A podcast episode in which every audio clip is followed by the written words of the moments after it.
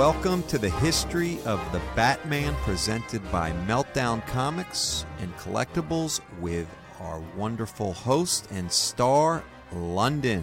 This is where we relive the defining moments of one of the most iconic figures in comic art and literature, the Batman. Meltdown Comics, located in Hollywood, California, where all kinds of things are going on. And I'm sure you might even be able to hear some of them right now. So come on down and check us out if you ever get the chance. But let me turn the mic over to Londyn. Hey, everybody. Well, since we just celebrated Joker's 75th anniversary, it was April 25th, back in 1940, I thought would be the perfect time to talk about one of Batman's actually greatest characters within his history, the Joker. His creation already is kind of an interesting topic to discuss because most of the creators, Jerry Robinson, Bill Finger, Bob Kane, all had controversy coming up with this character and kind of who receives the recognition. They all had different inspirations. The biggest one, and you can clearly see it in the design in the Joker's debut in Batman number one from spring of 1940, the Joker playing card, um, which originally appeared in American playing decks in the mid 1880s. Jerry Robinson did a quick sketch of a Joker card and kind of gave his features like a little the fiendish grin is just a little bit more devious than the regular court jester. And along with that, Bill Finger saw the, or was influenced from the 1928 film The Man Who Laughs and um, Conrad Veidt's character who pretty much was a disfigured man with kind of a kind of corner smile and that really played into Robinson creating the character because he always had a fascination with the disfigured in fiction and different things like that, like Hunchback Notre Dame. Obviously, Victor Hugo's work, you know, writing The Man Who Laughs and Notre Dame was a really big influence. And he thought that having an arch nemesis for Batman, he wanted him to be not just a regular crook or someone he wanted to be kind of out of the ordinary kind of someone that stands out. And seeing the kind of disfigurement in him thought that that would attract audiences more. So when you first see joker he has bright red hair chalk white skin a very bright red smile and he's already considered a serial killer. He probably in the first issue commits about five different murders and is remorseless about it and is guilt free. And Batman and Robin, you know, pretty much go after him like any other villain, you know, that comes. But his was a little different. I mean, he had the combat skills and the wit to kind of match Batman, even though they placed him in prison and the Joker's like, I will have the last laugh and all of the kind of like bylines that Joker always has it was something different that the readers hadn't seen before. Even when Batman had kind of his own year one and was in 1939 and he was by himself before Dick Grayson was introduced in Detective Comics 28 from April of 40. It was more of a sinister character um, to present that even Batman hadn't faced before. Even in The Joker Returns, in the second story, he was originally just going to be in that comic, but the editor and even the creators, they thought he would be great to just have as a reoccurring person. And Jerry Robinson and Bill Finger pretty much just wanted to keep him in and even in the beginning didn't want him to have an origin. They wanted him to just be this kind of crazy maniac that goes around Gotham and gathers different henchmen and commits these out of this world crimes, just very different every time. It can be themes of the circus to committing upside down crimes to just robbing the wealthy. It's just he committed acts that were, you know, kind of commonplace, you know, going into the 40s in the Golden Age comics, but he became one of the three reoccurring uh, Batman rogues, the other two being the Penguin and Catwoman, who also was introduced in Batman number one from from spring of 1940. So, real quick, Londyn, let me Yes. ask a couple questions. Sure. That is amazing information. Again, my name's Adam. I'm Chief Experience Officer here at Meltdown. We're also joined by Shadow Adam, who kind of hides in the background and then just springs out and gives us some good information and questions. But so talk real quick if you don't mind, because I have a question. So when was Joker first introduced? What was his first appearance? Are you do you know that? Well, his first appearance in comics was in Batman number one. Okay. So when a year after Batman was introduced in Detective Comics, he was given his own self-titled publication that's just Batman. And in the first story, it was untitled then, but now they call it The Joker. And that was his first time in comics. And a year prior, Jerry Robinson, artist and writer Bill Finger, were developing the character and wanted to give Batman an arch nemesis. Um, they wanted him to have kind of like, you know, um, just like his, you know, like Sherlock Holmes had his, and since he was inspired by the character, um, he, yeah, so in 1940, that was his first appearance, and then within that first 12 issues of Batman, he appeared in probably about nine of them. He, in, and in every one, you know, they fought, and then he escapes, and they think he's dead. But then, of course, he comes back and he's alive and he has new gang members and a new plan and a new way to, you know, disrupt Gotham. And during that time when Joker was first introduced, what was the the tone of Batman? What was his tone? Was he a darker character? Was he the uh, Golly G character? What what was Batman like at that time? Well, it was right after, I mean, in 1940, he still kind of had a dark air about him, but once Dick Grayson came in and it was the Caped Crusader and the Boy Wonder and they became the dynamic duo, his demeanor became less dark and, you know, you didn't see him, you know, have a gun at his hip anymore and you saw him kind of giving asides to the audience saying, you know, don't, you know, use weapons, you know, use your your strength and your wit and kind of giving, you know, almost, you know, Sunday school lessons within the middle of fights and it his demeanor was much lighter. It started to progress more to like how Silver Age is in the early 50s throughout the 60s.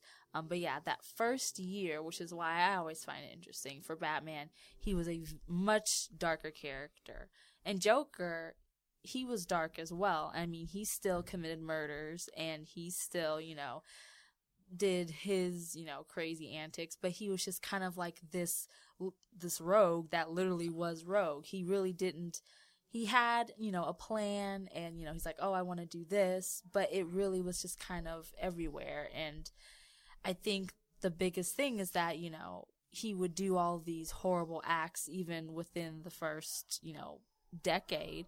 But, you know, he still had a huge smile on his face and is still, you know, it's just so reminiscent of, you know, the jester, the fool, but he would, you know, fool Batman at times and have him trapped. And I think even though Batman's demeanor became a little lighter, Joker balanced it out with his, you know, crimes and his, you know, ways and his kind of like just, you know, remorseless personality. So was the Joker? Um, I mean, how would you describe his personality in the beginning? Was he this maniacal, insane, can't control my own laughter, kill everybody, chaos guy, or did he have a plan? I mean, I don't, I don't really know what he was like when he was first introduced. When he was first introduced, if you read the different stories, he would always, I mean, it always was set up as he had, you know, a goal. Um, if he wanted to rob, you know, some type of bank in a certain way, look a certain way with different people or anything, you know, he would have that plan, but just the way he goes about it, it's just kind of a careless kind of, I'm just going to, it wasn't even at the point of him being insane. I think what made Joker kind of a, a kind of scary character was just the fact that he did, he, had no, you know, there was no guilt. He was just a very kind of just, you know, oh, I just killed three people. Haha. You know, but it wasn't to the point where it's so maniacal and insane and just like bloodthirsty as we see a lot of the Jokers in the more modern period it was just kind of like, you know, oh, if people die by my hands, it's all right because I got what I got. You know, a lot of times it would just be like he wants money or he wants, you know, a jewel. Like it was something that he tried to attain. It wasn't just random acts of violence. It was, I'm going to get this and I have these people hired and I'm going to try to stay away from Batman and Robin as much as possible because they're going to stop me. So he was still kind of this, you know, very, um, extraordinary character in terms of his looks and kind of what he was going for, but it didn't quite hit that, you know, mass murder, you know, insane person that we see much later, like within the 80s, which we'll talk about. Right. So in the beginning, um, did they have an origin story for the Joker? The origin story actually came about a decade after he was introduced, and it was in Detective Comics 168, and it was from uh, February of 1951, and it was a Bill Finger story, and it was called The Man Behind the Red Hood.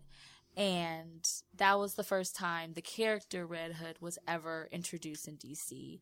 And I know a lot of the followers that I have on the page, they automatically recognize Red Hood with Jason Todd, who comes in the 80s and you know that which I which I always find interesting, and I always love to tell them that you know this character has a backstory way before that, and you know because a lot of people really like the idea, um, but pretty much in that comic, um, Batman is almost recalling a story and trying to remember this one time where he had to face a gangster, you know, that was um, entering a a uh, playing card chemical plant, pretty much, and the he was wearing a large, pretty much red kind of infrared hood with a black suit and a bow tie, and he had his gang members and everything.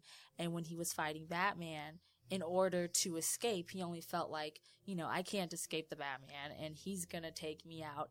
He dived into this huge vat of chemicals and pretty much in the comic you see him swimming to the surface and he takes off the hood and then he sees that he's pretty much been disfigured. He has green hair, he has white skin, he has red lips, his mouth is configured into a smile and he looks pretty much like a you know he's he even says you know what a joke am i but then the next panel just surfaces to him saying, I'm going to use this look to, you know, get back, you know, the city that pretty much created me.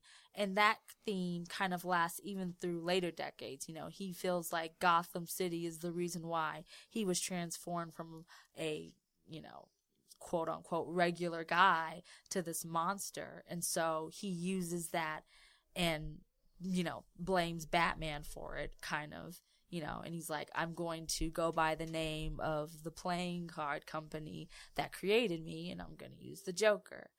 And so that was pretty much his origin. And then in the story, you find out that the Red Hood was the Joker. You know, you don't know who the gangster is in the beginning. It's just an anonymous person. Batman tries to figure out, I wonder who that was that got away, that fell into the vat. And then he's surprised and he's standing with Robin. And then Joker's like, haha, you've never known this until now. And it's, it's an origin. And I always found it interesting because, um, Jerry Robinson, he commented that he never wanted to give Joker an origin he kind of just wanted him to be a mystery. And I think that's why, even in the decades to follow, you know, even though the Red Hood story is probably the most popular origin story, Joker really doesn't have an origin story. Nothing is really set into stone. Um, he's still kind of like a mysterious character, which even adds to the kind of fear of him because not only is he a little crazy and he does, you know, different things, but you don't know where he comes from. You don't know why he does the things he, he does. And that, you know, element of the unknown brings a kind of, you know, scariness to him. Right. So Okay, and you had talked about a little bit about the creator controversy. So Right. when w- when Joker first was drawn and written, who were the creators to actually put him first on paper? It would be Jerry Robinson and Bill Finger and Bob Kane at the time, who, you know, was co creator of Batman. He always, I mean, even to his deathbed, he said that Jerry Robinson did not create him, that, you know, he was just on the side and he just mentioned, oh, it should look like a gesture card. And, you know, it just was kind of like, he wanted to have, and even Bill Finger, you know, he's like, oh, when I saw a picture of um, Conrad Veidt in The Man Who Laughs and how he looked, you know, even Bob Kane was like, oh, you know, he just kind of mentioned it. It was kind of like at a glance. And so, no full credit, no one ever has just been like, yes, that's him. But if you read just different, you know, you know, documents and things like that, it's pretty much Jerry Robinson with his idea of the court jester and, you know, Bill Finger's um, influence from The Man Who Laughs, which is Joker. And and they put it onto paper first. Right, exactly. So we know from the Shadow Adam from the DC Comics that only Bob Kane is cre- credited with creating Batman. Correct. Who does DC Comics credit with the creation of Joker? Um, they credit Bob Kane, and it depends because sometimes they do put Jerry Robinson, but it'll be Bob Kane. It can either be Bob Kane, Bill Finger, Jerry Robinson, or just Bob Kane.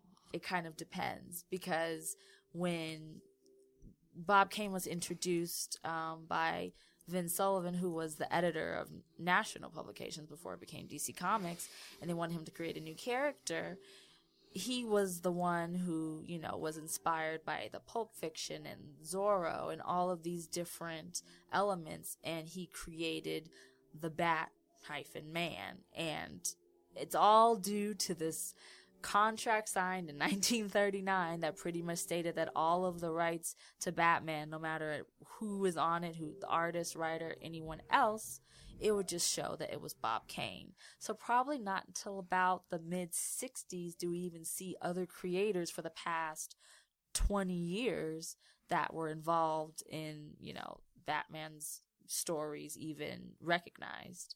So it's always an interesting look to see, you know, behind the scenes of like who made the characters and just that controversy of, you know, I'm sure it deals with the family and money and all of those things that kind of come along with it. But the Joker's creation, it's interesting because even to this day, you know, it's still, you know, it's still argued. But if, in my opinion, just from what I've read and what I've seen in the art, I would say it's Jerry Robinson, Bill Finger, and Bob Kane probably, you know, helped write the story. Right. So. They all kind of came together. Right, exactly. Now, it was when Joker first came out, was it clearly established that this is Batman's arch nemesis, or is this something that uh, grew to be? I think it's something that developed um, over the 40s and the early 50s. Um, like I said, there are about there were at that time probably four rogues because Two Face was then introduced. Um, but the Joker was the most reoccurring. He was the one you saw the most. But then, since he, you know, he had such a violent nature, um, when the Comics Code Authority kind of surfaced um, after uh, the German uh, psychologist uh, Fredric Wertham um, put out his book, um, The Seduction of the Innocent, that's when everything kind of slowed down for Joker for probably a decade and a half because he put he had the theory that comic books were um, making young children and young readers juvenile delinquents and it had too much violence and it you know gave too much innuendos and you know there was too much sexuality and all these things that frightened parents. And so they put and you can even see them on the comics. It's like in the top right hand corner it says comic code authority. Pretty much made all of the comics tamer the stories, the characters, how they acted. That's why the Silver Age, which starts pretty much in 1954 and lasts till about the early 70s, um, that's the Silver Age, and that's more of the very lighthearted, kind of fun, goofy stories, and it made Joker into almost a gimmick character. Um, and you know, he kind of wasn't so, you know, I'm murdering everybody and kind of crazy. You know, he kind of like, you know, it was introduced to stuff like, you know, the trick gun, you know, that just goes bang and it doesn't really shoot, or you know, the the hand buzzer and the you know acid flower and just the things that just made him, you know, less of a threat, of, Right. you know, a more dangerous character. Have you been able to actually break down the different periods of the Joker? I think that each decade you see a different Joker. I really think if you just go by it 40s, 50s, 60s, 70s, 80s, 90s, and the 2000s, you see a different type of Joker that each different artist and writer kind of presents. So Definitely. the 40s. Um, can you point to any essential stories that would help uh, really get someone you know acquainted with what the Joker was? How is he defined, or what should we be looking for to figure out what the 40s Joker was like? Um, pretty much, if you look through, I mean, like I said, um, a great source. Um, there's a lot of different, uh, you know, trade paperbacks and things like that. Um, if you look through Batman, pretty much numbers 1 through 30, which pretty much covers 1939 to about 45, um, the Joker is a lot in there, and particularly Detective Comics, I would say from maybe Detective Comics like 40 to like the, the first about, you know, 10 to 15 issues, you can see a lot of that, you know, kind of a dark, you know, figure. It's kind of, he's just kind of all over the place, but it's not so menacing that, you know, he's just like, he doesn't fit the code of insanity. You know, they may say, wow, this guy's crazy, or wow, he's, you know, just, you know, if he kills someone, it's, you know, he doesn't have any remorse, but he had a plan. It's kind of like, you know, he's like, I want to do this, or I want to get this, or I, it was kind of more planned out, even though out of all of the other rogues and villains and crooks and, you know, you know, criminal underground masterminds that you would see in all the different stories, his was kind of the more kind of just aloof and just did what he want and it was more of a it kind of was just he stood out from the rest and definitely would probably see him as an arch nemesis because he appeared the most. And then we move into the 50s. Right, pretty much the 50s, um, pretty much after Red Hood in 51, from 54 to probably about the next decade, about 64, you kind of see him as kind of a gimmick character. He's not so, you know, violent. You know, that kind of goes away. He's more seen as a clown, as you visually, you know, can see him. It's more, you know, he plays tricks. He's a prankster.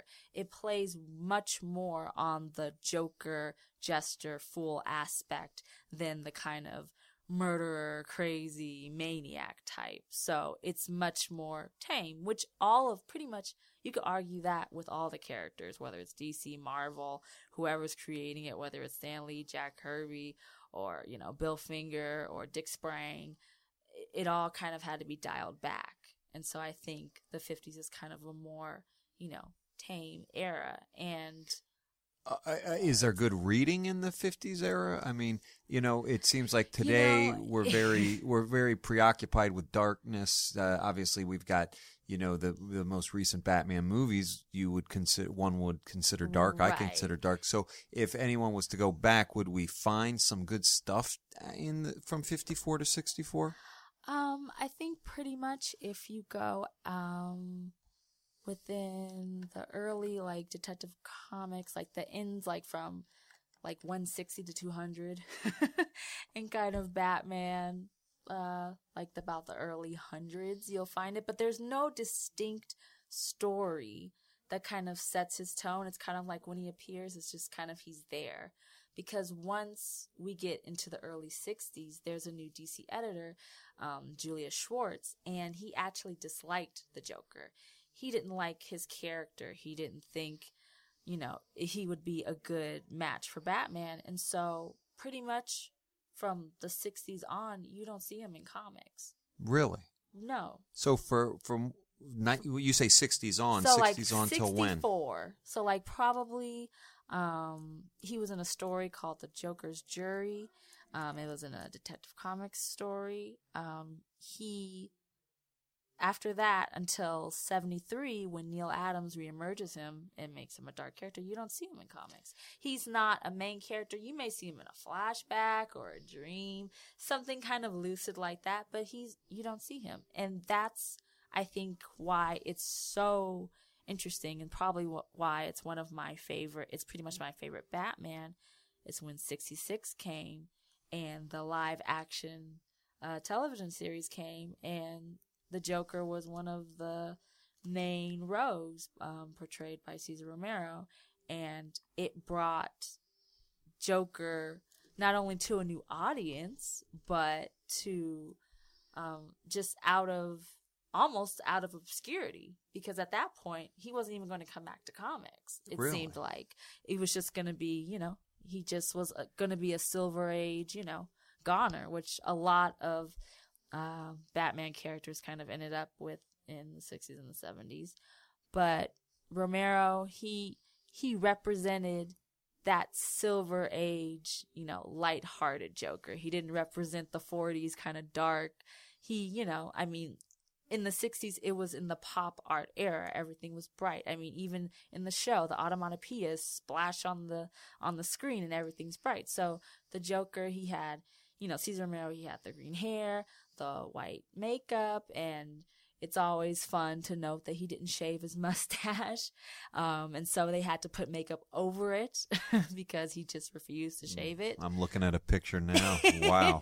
so he always had to cover up and he had the red lipstick and the smile and his you know laugh was kind of even more maniacal than maybe you would even see in the comics. You know he kind of brought a little bit more of the crazy that the comics would allow and kind of made it so kind of outrageous. Everything's so dramatic. I mean it's almost watching how adam west is batman. It's almost watching a shakespearean play. It's very dramatic. It's so theatrical all of the characters. And it made all of them Batman and Robin and Joker and Catwoman and Riddler, all of them, you know, icons. It made them eh, within pop culture outside of comic books. And that was a really big deal because you didn't see, I mean, Superman, he had, you know, television series and he would, you know, appeared in the 50s and even in the 40s. And Batman, besides the 1940s black and white serials, he didn't have any other media. It was just comics. And before the show happened, the comic book sales were declining.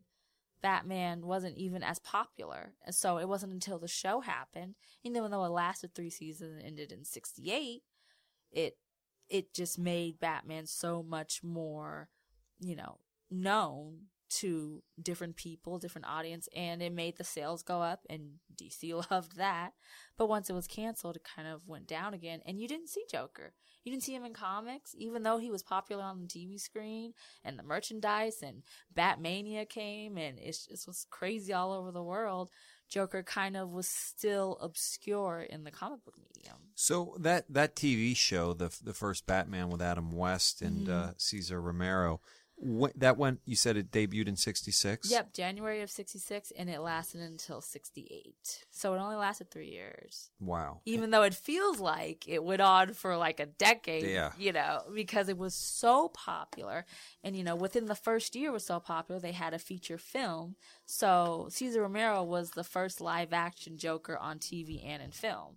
So even though people, you know, if they compare him to other Jokers, I mean, he was the first.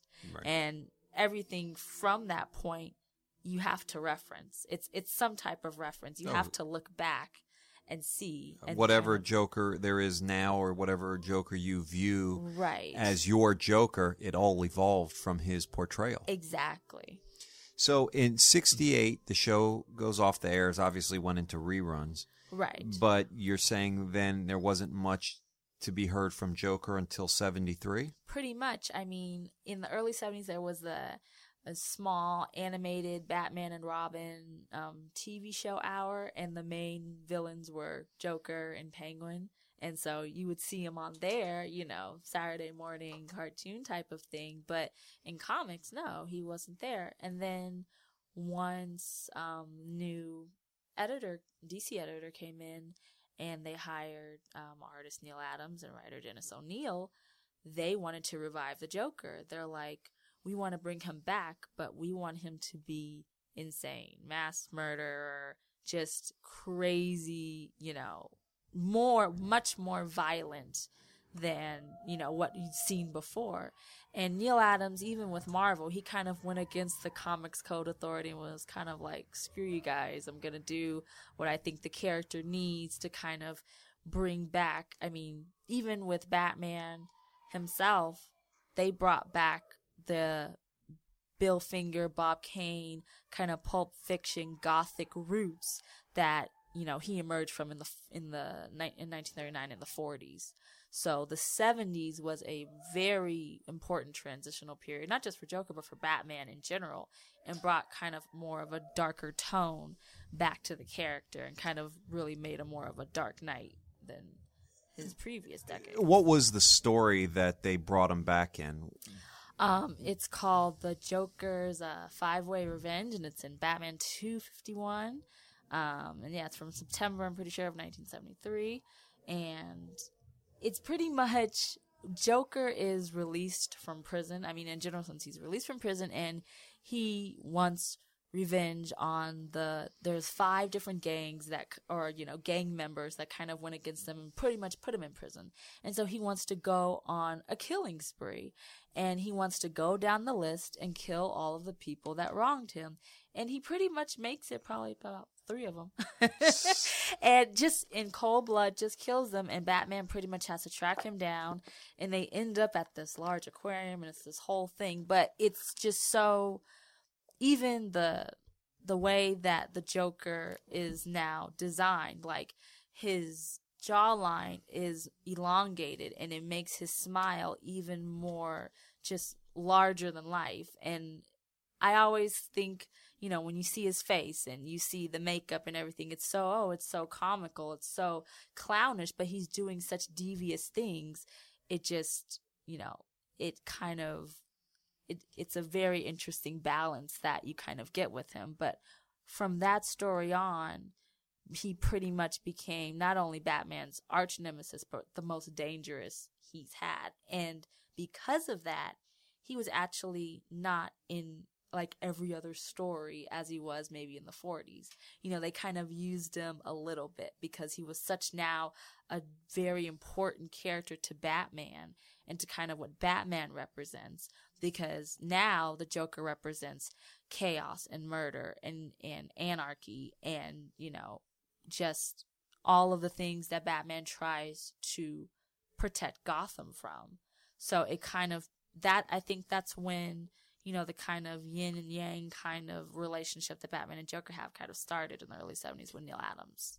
And how was Batman's personality then? I I kind of think about um, and I and I don't know if this is accurate or not, so I obviously want to be enlightened about it. But Batman, at one point, I think during that time, he had a blue uniform, right. blue cape, blue hood, right. and the yellow symboled Batman, and then the gray body with the the uh, Right. the blue underpants, and then ultimately.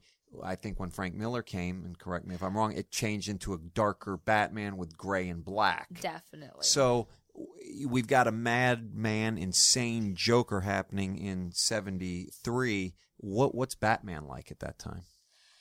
he is still because Robin is still involved, and that is a very important, you know, part of him that he has still, you know, Robin still is in high school. He's been like in high school forever, it feels like, but he's still, you know, the boy wonder. So even though his demeanor kind of goes back and he's very much more, you know, justice and what's right. And it's very, he's very serious, way more serious than he was in the previous decades. And even though he still has the yellow symbol and the colors are still kind of from the 60s era, and especially, you know, them looking at it from the Adam West perspective, because once Adam West came on the screen, they kind of pretty much mimicked those colors and kept that color scheme. And they introduced, you know, the new Batman in the mid 60s and just how he looked.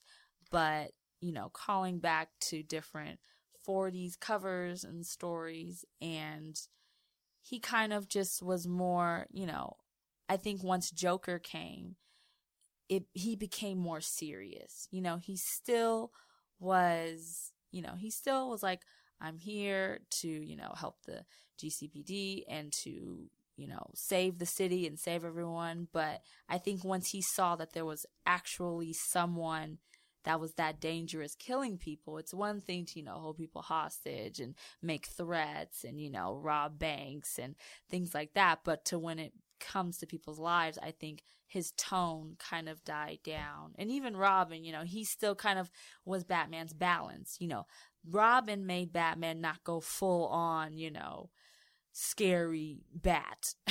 Right. you know, he kind of was the balance for him. That's what he needed. Even, and that's why he was introduced back, you know, 30 years prior. Right. So okay. So that.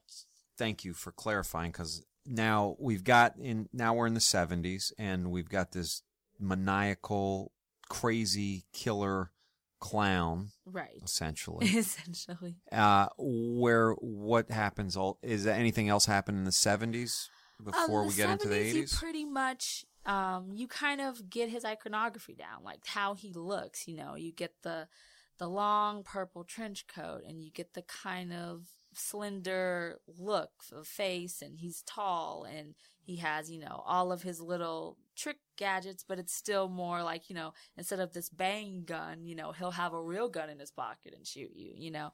You kind of develop that and you get stories like the laughing fish by you know steve englehart. And they you kind of have a short detective comics run um, where you pretty much just get a good sense of the joker and kind of like his now darker side. Um, so the 70s kind of just established that which is interesting because when you go into the 80s they make Batman darker. You know, he descends into something. And that's pretty much when Frank Miller comes in. And he comes in with 86's, you know, The Dark Knight Returns and does, has this kind of almost futuristic look into Batman as retired, you know, and he comes back after 10 years when a new gang comes. And you even see Joker in this light and it already calls back to the dynamic that Batman and Joker have in terms of good and evil because the Joker he comes back when Batman comes back. You know, once Batman retired, disappears, you know, in in there it was because of the death of Jason Todd, which everyone's like, "Oh, it's foreshadowing and it's, it's kind of convoluted." But after he leaves and he's not Batman anymore, Joker isn't Joker. He, he you know, he descends to the shadows. He's, you know, in an insane asylum. And that's actually what was important. Another thing for the 70s was that in 74, the Arkham Hospital was created and the Joker was considered legally insane. And so that's where he was always committed to Arkham Asylum, pretty much now what it is today. And that's important. Um, cause that's when pretty much in the 70s it was established he's insane. He's an insane man that just goes around and kills and doesn't care and he needs to be locked away. And of course, he always escapes and comes back. But, you know, he kind of was, became a recluse. And then when Batman emerged in Miller's story, so did Joker. And he kind of went, he kind of like, you know, snapped back into being Joker and kind of went on his own spree himself. And the 80s really demonstrated how much of a factor, an important factor that Joker plays on Batman because he pretty much not only hurts Batman, but he hurts the Batman family. And before, you never see that. You know, Batman and Joker have gone head to head in almost hundreds of stories. But when the late 80s come and the Joker affects the Batman family and the actual status quo, that's when you really see Batman affected. You know, when Alan Moore came out in 88 with The Killing Joke and paralyzed Barbara Gordon, you know, he, he hurt Barbara. And then in 89, when the Joker kills the second Robin at the time, Jason Todd, you know, he pretty much broke down after that. It's like back to back events. And the Joker just pretty much psychologically damages him quite for quite some time. Even in the comics following right after in the Batman Detective comics, that man's not okay. I mean, even when he's, you know, doing his own thing and he's you know, solving crimes and all of that, he's still weighed down by the fact that Joker did this. So the 80s really brought to light how much the Joker is an arch nemesis and affects Batman. And then you kind of see that in the 89 movie with Jack Nicholson and him channeling he was in, you know, he read The Killing Joke and Tim Burton wanted him to read that and the new darker stories. And that's how, I think that's why for a lot of people, Jack Nicholson is like the Joker for them. Chris, for a lot of people, was the first introduction of Joker. You know, they didn't see Cesar Romero, you know, 20 years prior. And so the 80s kind of ended with a redefining of Joker, you know, through Jack Nicholson on screen, but also a redefining of him in comics with just how ruthless he's okay, you know, he just kills people and hurts them and hurts their family because he just wants to. And yet he won't kill Batman. Right. So we we have the 80s obviously big stories right. totally changing the Joker channeled through the movie. Right. And then what next? Then we get into the 90s? Yep, it's pr- the 90s which is an interesting period because it's more driven through when Batman the Animated Series came in 1992, and then you're introduced to Harley Quinn. And up until this point, was Harley Quinn introduced through comics or no, the show first? The show first. Wow. Yeah, she was in the Joker's favor in 19, in September 1992. So she's only what 22 years old. so she was she's one of the few characters that was first introduced um, outside of the medium and then brought in. Yeah, who else? Just curious. Offhand. Um, Renee Montoya. Okay. And uh, was she a detective? She's a detective. Okay. Yeah, the two, uh, pretty much two detectives. Renee Montoya. I don't want to get you off track, but I, I, did not realize Harley Quinn was. Uh, oh no! Yeah, she wow. was all animated series, and she was supposed to be just a walk-on role for one episode, but they liked the the dynamic that they both had, and Joker's never really had that he's never had someone like, you know, a sidekick or anything. It's just been him. And Harley Quinn is just this, even though she's this, you know, bubbly and quirky character and, you know, everyone loves her, she goes insane because the Joker. I mean, she was first, you know, a psychiatrist and he was her patient and he pretty much manipulated her mind and, you know, pretty much thought that it's not the Joker's fault that he's this way. It's Batman's and he needs to get him. And he turned this brilliant young woman into putting on a jester onesie, pretty much, putting on makeup and saying, Hey, Puddin', I'm Harley Quinn, and totally changing her whole, you know, her whole self. Wow. And so that was a really, you know, big deal. And that made the Joker popular, especially with you know, Mark Hamill voicing the Joker. And, you know, that is one of my favorite pretty much Joker interpretations is Mark Hamill's from the animated series. Um, and that, and that in itself dominated the 90s. But then there were also a few stories that, um, Joker was in that I think also is a good example of the dynamic that Batman and Joker have and it's from uh, Batman Legends of the Dark Knight, I think number 65 to 68 from 94. It's called Going Sane. And pretty much the Joker believes that Batman is dead. He's in an explosion and he thinks he's dead. And so he says, I don't need to be Joker anymore. And he changes his name. He, you know, gets skin products to fix his face.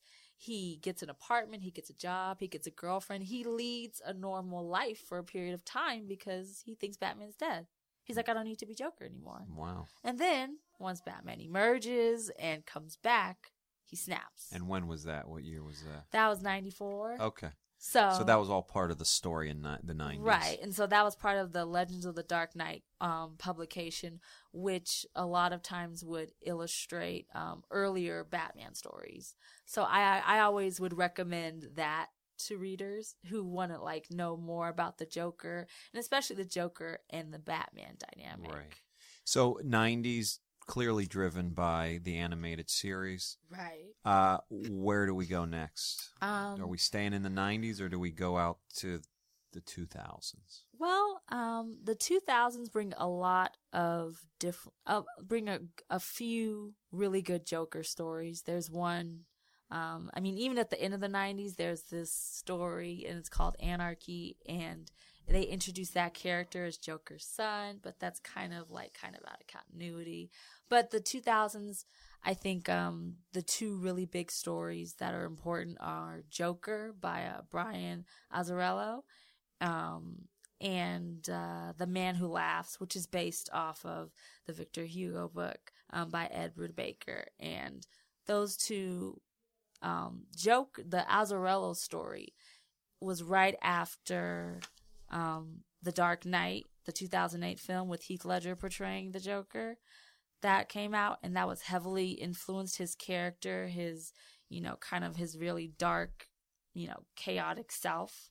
What, when was that movie, The Heath Ledger? It's 2008 and it was the second to batman begins which started in, in 2005 so it's the second movie. And of course you know heath ledger for a lot of people i guess like even my sister's generation she's 14 you know that's the joker she knows you know? And for a lot of people i always i never like to go into that debate of whether his death kind of made that you know that portrayal bigger than maybe it was, but it was a brilliant, um, you know, interpretation of Joker. And once again, he used influence from The Killing Joke and other stories. And I think that all three, Cesar Romero's and Jack Nicholson, and then his, they all showed a different type of Joker that kind of reflected the period that he was in.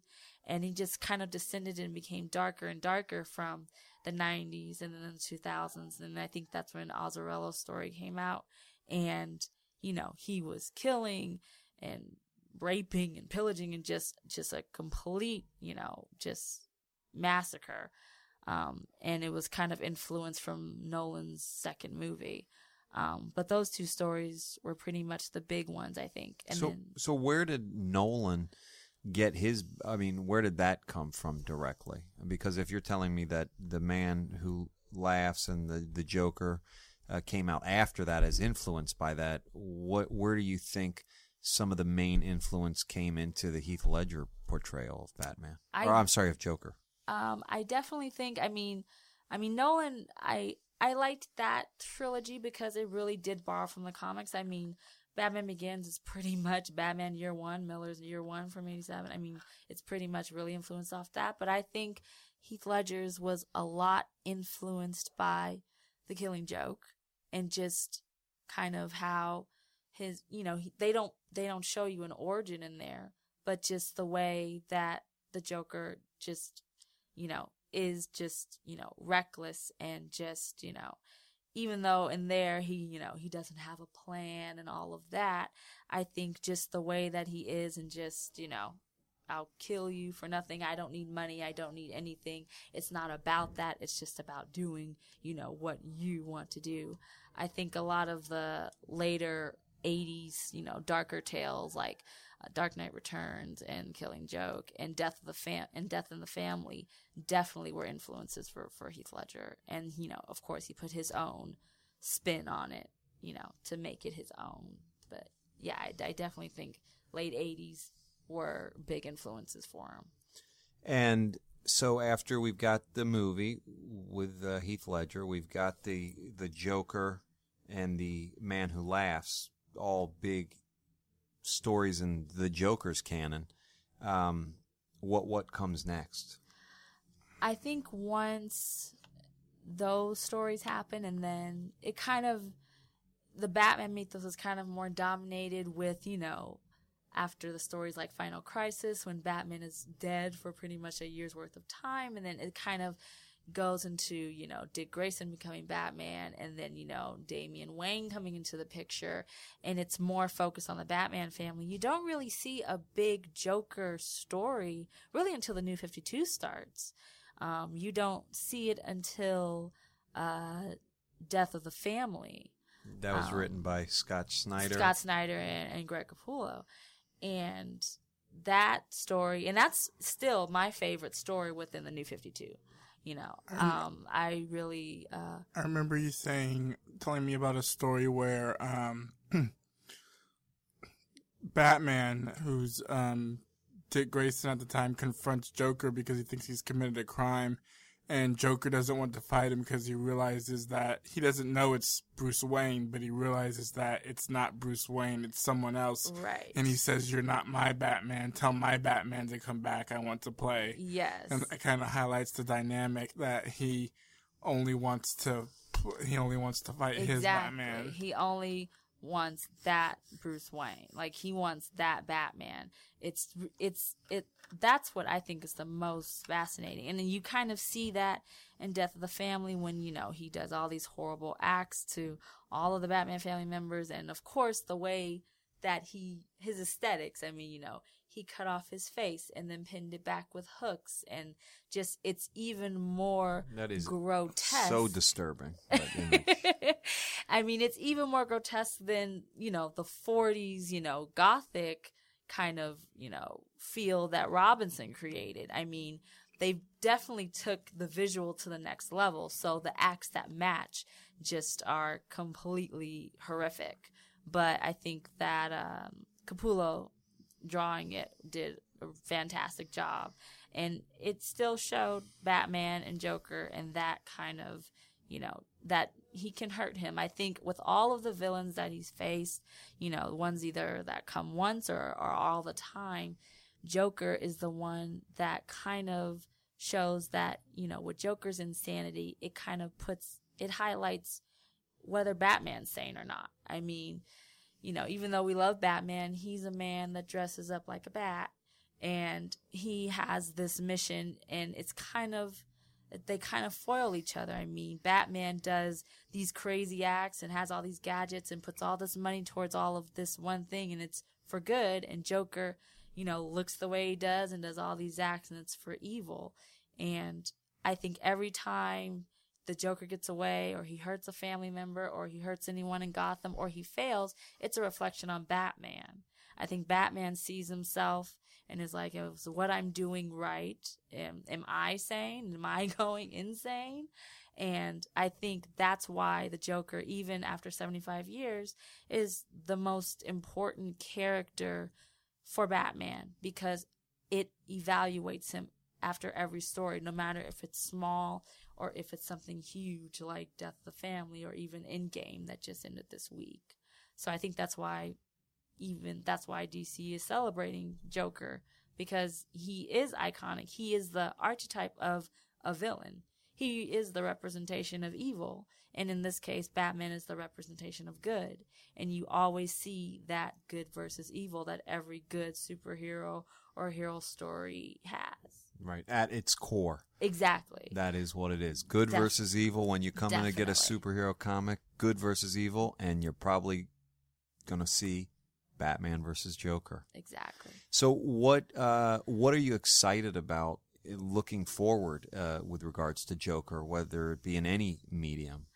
Um, I'm excited to see how, I guess, after the conclusion of Endgame, right now, how he's going to either, if he's going to come back, if this was the end. I mean, Snyder kind of wanted to give Joker in this story an end. He kind of wanted to, you know, he gave him an origin and he gave him an ending. So I'm curious to see, you know, how he'll emerge, you know, in comics. I'm curious to see how he'll be on film with Jared Leto as the new cinematic Joker. I am always very optimistic and open minded about casting. I know people are very, you know, hardcore about it. You know, people are upset about Ben Affleck and all of that stuff. But, you know, I always keep an open mind because at the end of the day, it's Joker and it's Batman and you want to see that no matter who's playing it. Even if it's your mom dressed up in the cape and cow, you're going to go see it on the film because it's Batman. So I'm curious to see how Jared Leto is going to put a new spin on Joker because he's not going to do a Heath Ledger. He's not going to do a Jack Nicholson. He's not going to do a Cesar Romero. He's not going to do a Mark Hamill and all of the other people that have voiced him and have been him. He's going to do his own thing. And I think that's what people need to see is that there have been so many different interpretations of Joker. Like we said, you can go in all different decades and there's a different Joker. He can pick one and do his own type of character. And so that's what I'm excited to see. I'm excited to see, you know, it progress and to, you know, highlight past Jokers and kind of bring it to life. Right. So we've got uh, some movies to look forward to. We've got some comic books to look forward to. Yeah. And uh, is uh, if there's one thing that uh, you want me to go home and read right now for the Joker, I'm a new person. I've never read any of this. I know there's a lot, but give me your top recommendation to give me the iconic story. Uh, for me, and it's I I really do think you should read Batman: The Killing Joke. If it's one single story, Right. If that's the one, Alan Moore, Brian Bolland, 1988. That is a fantastic story. Not only do you get to see the origin, which you don't really get to see an origin for Joker, but you get, but it's even more personal because you see him before he transforms. Usually you just see him in the red hood and the suit and dive into the vat. You see the man before it. You see that he's a failed comedian, but you don't know his name. You see that he's struggling with work and he has a pregnant wife and he's trying to provide and he's stressing over trying to be a good new husband and then a tragedy happens and all of these things kind of follow all in one day and he emerges as the joker and it's all because of these tragic events. And you just get to see the character unfold within this one graphic novel. And it doesn't justify all of the horrific acts he does with shooting babs and you know tying up gordon and making him see the horrific everything but you get to see where the insanity kind of originates. So I would definitely recommend that. But if you wanted just something to just read that this has a whole bunch of different stories, it's, you know, it's all, it, it came out in 97, but it's called, um, The Greatest Joker Stories Ever Told. It's by DC Comics. It's trade paperback, has about 10 different stories, which are all great, including ones that we talked about, Batman 251 and his first appearance in Batman number one. So that's something great to pick up. And even the one that just came out last year, that's called The Joker Celebration of 75 Years. That has, they've picked out perfect stories that if you want to just see Joker in comics and kind of his evolution, those are great to pick up as well. And give me your favorite Joker memorabilia piece that you have. Uh, it is um the Kodo's uh killing joke statue. Really? It's beautiful. What's this look like? Oh gosh. Um it's pretty much uh Joker he's in his uh purple hat and it's in a long purple trench coat and he has it's it's pretty much the cover um of the killing joke where he's holding up the camera to his eye and he's standing on a box that's like of dynamite and it's it's in person the sculpting is magnificent ma- magnificent. It really is. And it's it just embodies why I recommend the Killing Joke. Nice. It is, it, and I and I'm not a huge statue toy collector, but when I saw that, I'm like, I I have to. It Where has is to it? be. Where is it? It's in the nerd. It's in our big nerd cave, and it's on the shelf, just right, sitting pretty. And she also by has a copy of The Killing Joke signed by Brian Bolland. Yes, I do. That's right next to it. Those two. That's why it's like, even though I feel biased saying the killing joke, you should read it because that is my personal favorite graphic novel. It's not the first one I read, but it's my personal favorite. It is a very good story, even though it's dark for some people. It's a very good telling of the the, the Joker. I would love to see a picture of your statue and your signed comic right next to each other. oh, I can definitely make that All right. Well, maybe that will be the next uh, one of the next posts you can put up. oh, I can definitely do that. Yep. Okay. Well, listen. Uh, I think we've reached the end of episode number two, the history of the Batman with Londyn, and uh, what can we look forward to next show? The next show, I think we should focus on probably one of Batman's, I guess, most iconic gadgets. I think we should focus on the the Batarang. I- Ooh. I think because that, even though it seems simple and it's like you know he always has those, it actually has a very distinctive history, and there's all different. And even though the Silver Age is all silly, there's like tons of different types of weapons, and even though the batarang it sounds campy, it's his just it's his most amazing weapon to me. I think we should do a focus on that. I that think. sounds like a plan. All right. Well, Londyn, thank you once again for everything. Meltdown thanks you. This has been an absolutely fabulous hour learning about the Joker. Shadow Adam, thanks for chiming in. No problem. And uh, again, Meltdown Comics presents The History of the Batman with Londyn. Thank you so much. Tune in next week as we take you to the world of the Batarang.